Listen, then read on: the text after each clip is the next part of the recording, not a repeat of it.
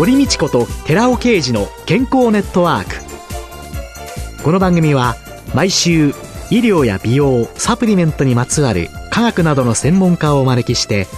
私たちの健康のために役に立つお話を伺う健康生活応援番組です。包摂体サプリメントと MGO マヌカハニーで健康な毎日をお届けするコサナの提供でお送りします。ここでコサナから番組パーソナリティで神戸大学医学部客員教授寺尾啓治社長の新刊日本人の体質に合った本当に老けない食事術発売のお知らせです。シクロデキストリンの研究の第一人者、寺尾啓治社長が、アルファリポ酸、L カルニチン、コエンザイム Q10 など、体内で作られる有効成分、ヒトケミカルの効果的な摂取による代謝の促進と健康長寿のための食事術について解説します。寺尾啓治小佐奈社長の新刊、日本人の体質に合った本当に老けない食事術発売のお知らせでした。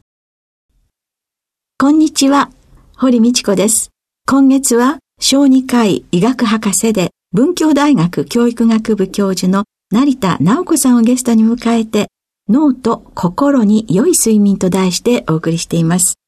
最終回になってしまいましたけれども、はい、成田先生は小児科の医師でいらっしゃるわけですけど、はい。はい、小児科にいらして睡眠の大切さっていうのに気づかれたきっかけ、こういう今のこういう活動されるようになってきた。背景っていうのは何だったんですか？私、小児科医なんですけれども、大学の先生とかをやってる関係で、見てる患者さんが長期化した不登校とか、引きこもりとか、それから暴力を振るうようになったお子さんとか、まあそういった方が主なんですね。で、その子たちがまともに寝ていないっていうのがものすごく気になりまして、例えば昼夜逆転していて、夜中の3時、4時ぐらいまで起きてて、次の日の昼過ぎ3時、4時ぐらいにやっと起きてきて、ご飯も1日2回ぐらいしか食べてないっていうようなことか、子供なのに、8歳ぐらいなのに眠れないって言って、2時間も3時間も布団の中でゴロゴロしてるとか、もっとちっちゃい子でも幼児さんでも3歳とか4歳の幼児でも、お母さんがいくら部屋を暗くして寝かしつけようと思っても、9時から寝かしつけ始まって夜中の12時までかかっちゃうとか、寝てるんだけど、親子で2人で寝てると夜中にふっとお母さんが目が覚めると、子供が一人で真っ暗い中でビデオをガチャガチャ操作しながら見てたとかいう階段みたいな話とか、どうして子供たちがこんなにちゃんと眠れてないんだっていうのが体験されたので、そこからちょっと真剣に活動を始めました。それは、鶏が先か卵が先かじゃないんですけれども、そういう問題と、睡眠のいろんな障害的なものと、どっちかと脳の発達には、まず第一義的に生まれてから5年間は脳幹部分、脳の芯の部分ですね。その部分の発達が大事なんですが、そこにしっかり親御さんが、この子は動物だ、中高生の動物だっていう意識を持って、夜は日が沈んだら真っ暗にして寝かせて、朝は日が昇ったら起こして外で活動させるっていう生活を毎日繰り返ししっかり与えてると、その脳がしっかりできちゃうので、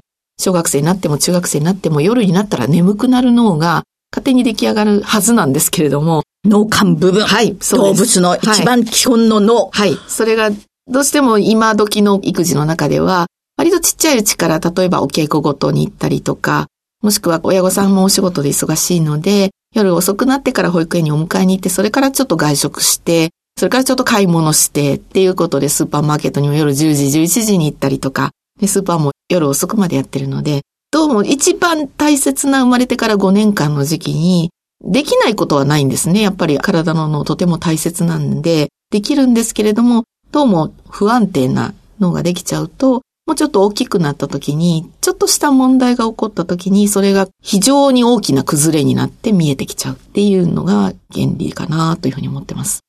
5歳までね、動物としての脳をきちんと鍛える。はい。保育園行きますとね、はい。家に帰ってきて、はい。子供が寝ちゃったりしてると、お父さんが、この子の寝た顔しか見たことないからっつって、起こして、お土産買ってきてから何か食べるかとか。よくありますね。はい。親子のスキンシップは朝取ってちょうだいって言ってます。お父さん早く起きてねって。考えたらそうですよね。はい。なんで夜やらなきゃいけないのかってそうです。朝はだから起きれないからっていうのを前提に話をしてしまってるので、そうじゃないんですね。朝起きる。そうです。もう朝4時とかに起きれば十分時間あります、出勤までに。で、先生はお子様もいらっしゃるわけですけれども、先生はお子さんにはどういうふうに接してらしたんですか？あ、もう、生まれて50日から保育園育ちなんですけれども、うちの子は。とにかく何としてでも夜8時までに寝かせるっていうことだけは頑張りました。それ以外はまあ生きてりゃいいかっていう。なので、勉強やら何やらよりもず土台の脳幹を育てるっていうことだけに必死になりました。そうすると、だいたい小学生になるともう勝手に眠くなるので、8時ぐらいになるとじゃあ寝るねって勝手に子供の方が寝る部屋に行って寝ちゃうので、めちゃくちゃ育児が楽 でした。私なんて、いつまで起きてんのあなたたち寝なさいとかって。で、保育園とか小学校でほら何時に寝たのってお母さんが悪いみたいに言われちゃうないなんてね、バカなことを言ってましたね。私も実は生まれた時からずっと、まあ私らの世代はみんなそうですよね。夜8時になったら寝なさいって言われる家で育ってたので、本当に夜8時になると眠くなっちゃうので、未だに私夜8時になったら寝ます。早い時は7時半ぐらい寝ちゃいます。7時半とか8時。はい。先生、小児科医でいらっしゃいましたよね。はい。そうすると、はい当直だとか、はい交代制のはいはい時期とか、そのありました研修医の時とか、はい困りませんでした？困りました。もう本当に大変でしたけど、でもその時は乱れても、当直が明けて、今日は早く帰れるっていう日は、さっさと家帰って寝ました。結構お医者さんっていうのは、仕事が終わっても、なんとなく医局にブラブラしてたりとかっていうことが多いんですけれども、私はもう今日は早く帰って寝ますって言って、さっさと家帰って、寝て、で、睡眠リズムを整える、また元に戻すっていうのだけに邁進してたので、研修医としては当時の上の先生たちは他の研修医は毎日遅くまで残ってるのに、あいつだけさっさと帰るって言われてたと思います。それをきちんと貫ける、それは先生のご性格ということだけではなくて、自分がちゃんと自分を肯定してくれるっていう、それが今弱いですもんね。そうですね。だから不安になっちゃうので、みんながまだいると、ああ、帰っちゃいけないのかなって思っちゃったりするんですけれども、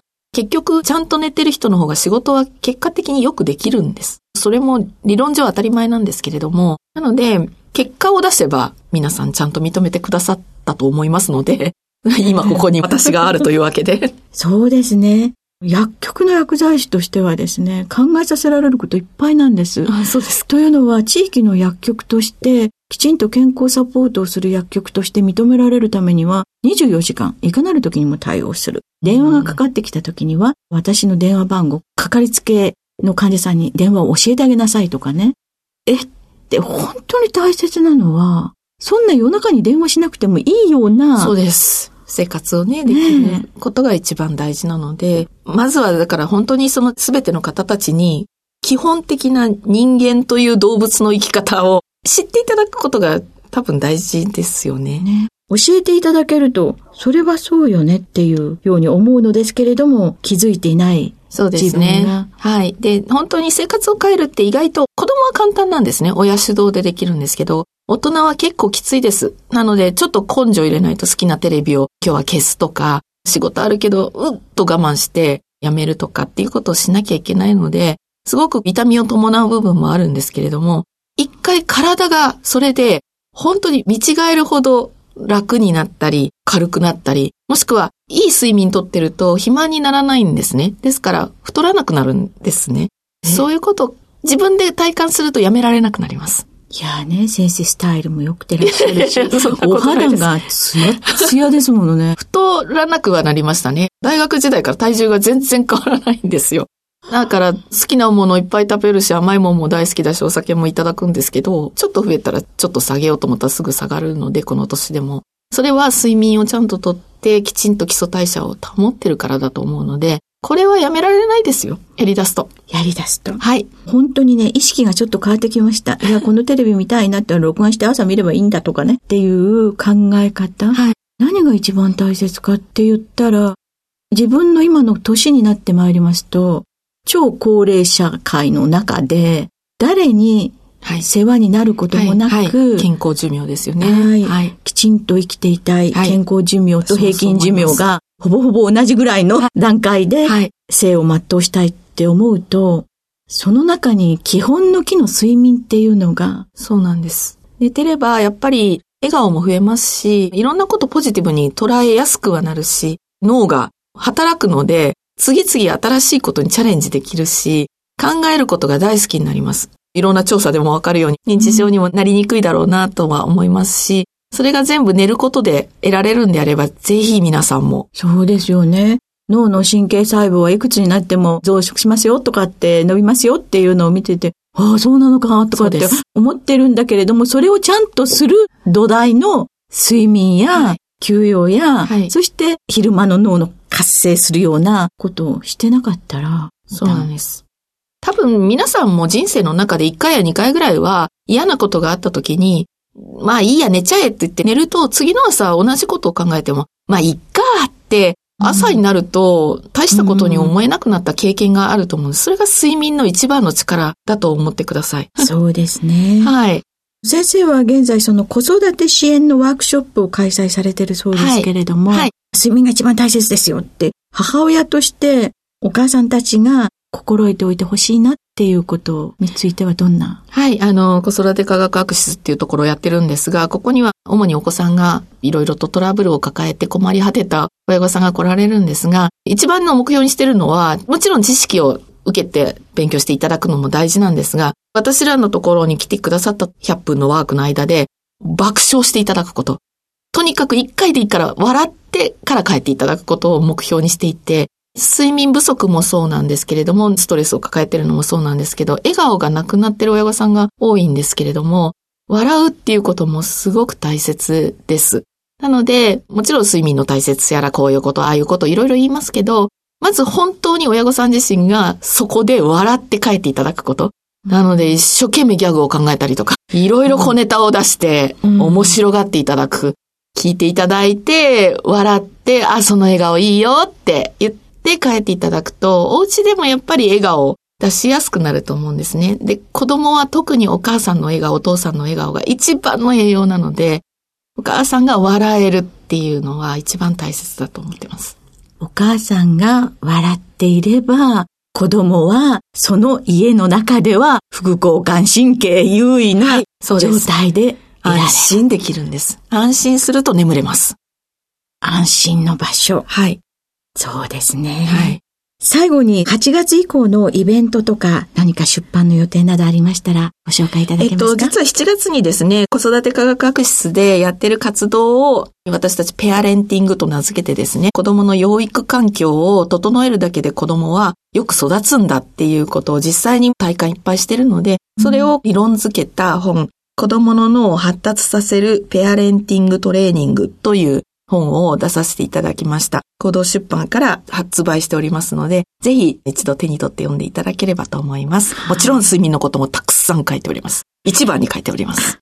笑顔あふれる家庭ができたらね、はい、いいですね。はい、ということで、ぜひお読みいただければと思います。今月は5週にわたって小児科医医学博士で文教大学教育学部教授の成田直子さんをゲストに迎えて脳と心に良い睡眠と題してお話を伺いました。ありがとうございました。ありがとうございました。コサナワンポイント情報。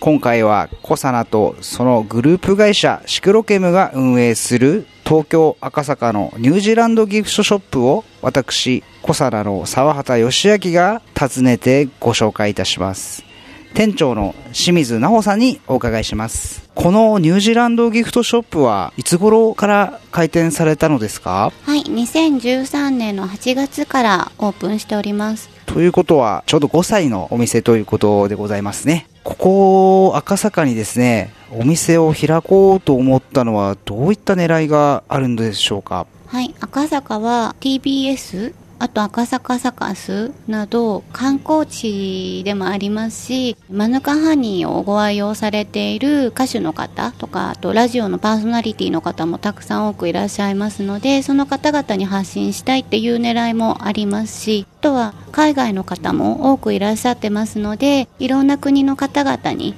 お店を知っていただこうと思いました。非常にスケールの大きい狙いだったということが分かりました。そこでお客様いろいろ発信していこうということなんですけれども、実際にご来店するお客様というのはどういった方々が多いですか？近所の方々もたくさん多くいらっしゃってるんですけれども、わざわざマヌカハニーを調べていただくと、こちらの当店がネットで検索されるので、それで発見して来ていただく方っていうのも大変多いです。あとはニュージーランドが大好きな方は日本にあるニュージーランドのお店っていう風に検索していただいて、で、当店が出てくるので、それで来ていただけるっていう感じです。あとはやっぱりあの著名人の方が喉のためにということでマヌカハニーをお求めにいらっしゃることも大変多いです。ちなみになんですけれど、そのお忍びでマヌカハニご愛用されている著名人の方ってどういった関係者の方が多いのかこっそり教えていただけますか？詳しくはお伝えできかねるんですが歌手の方とかあと声優さんとかあと芸人の方も多くいらっしゃってます。結構皆さんがご存知の方ばかりですね。こちらのショップへのアクセス方法なんですけれどもどういった方法があるかお聞かせください。千代田線赤坂駅の6番出口7番出口から出て徒歩1分です。ニュージーランドといえばラグビーが非常に強いということが有名ですけれどもちょうど来年日本でですねラグビーのワールドカップが開かれるということでこちらのお店もそういったイベントごとですとか、ラグビー関係で何か一緒にやっていこうというふうな予定というのはございますか？先ほど申し上げたマヌカハニーなんですが、オールブラックスの認定のマヌカハニーの取り扱いも始めまして大好評いただいております。ニュージーランドのラグビー王者とニュージーランドの蜂蜜の王様、マヌカハニーのコラボですね。これは皆様、ぜひ足を運んで召し上がっていただきたいですね。その他、イベントですとか、そういったご予定というのはございますか？はい。8月の4日、5日に神奈川県厚木市で開催される厚木あゆ祭り。こちらにニュージーランドギフトショップも出店する予定になっておりますので、もしよろしければぜひ皆さん来てください。最後に番組をお聞きの皆様にメッセージをお願いいたします。これからもニュージーランドとこちらのショップを盛り上げていきたいと思いますので、皆様ぜひ足を運びください。はい、店長の清水奈穂さんありがとうございました。コサナワンポイント情報今回はコサナのグループ会社のシクロケムが運営するニュージーランドギフトショップに私コサナの沢畑義明が訪ねてご紹介いたしました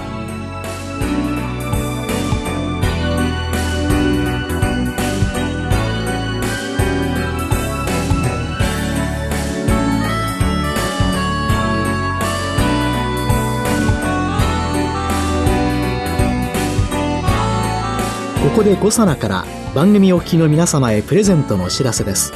環状オリゴ糖で包み込むことによって安定性と吸収性を高めたコエンザイム9点に美白効果が期待されるシスチンを配合したコサナのナノサプリシクロカプセル化コエンザイム9点シスチンプラスを番組お聞きの10名様にプレゼントします。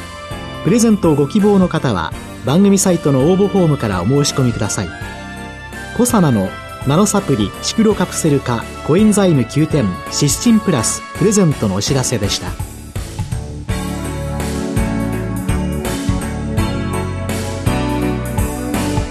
堀道子と寺尾啓二の健康ネットワーク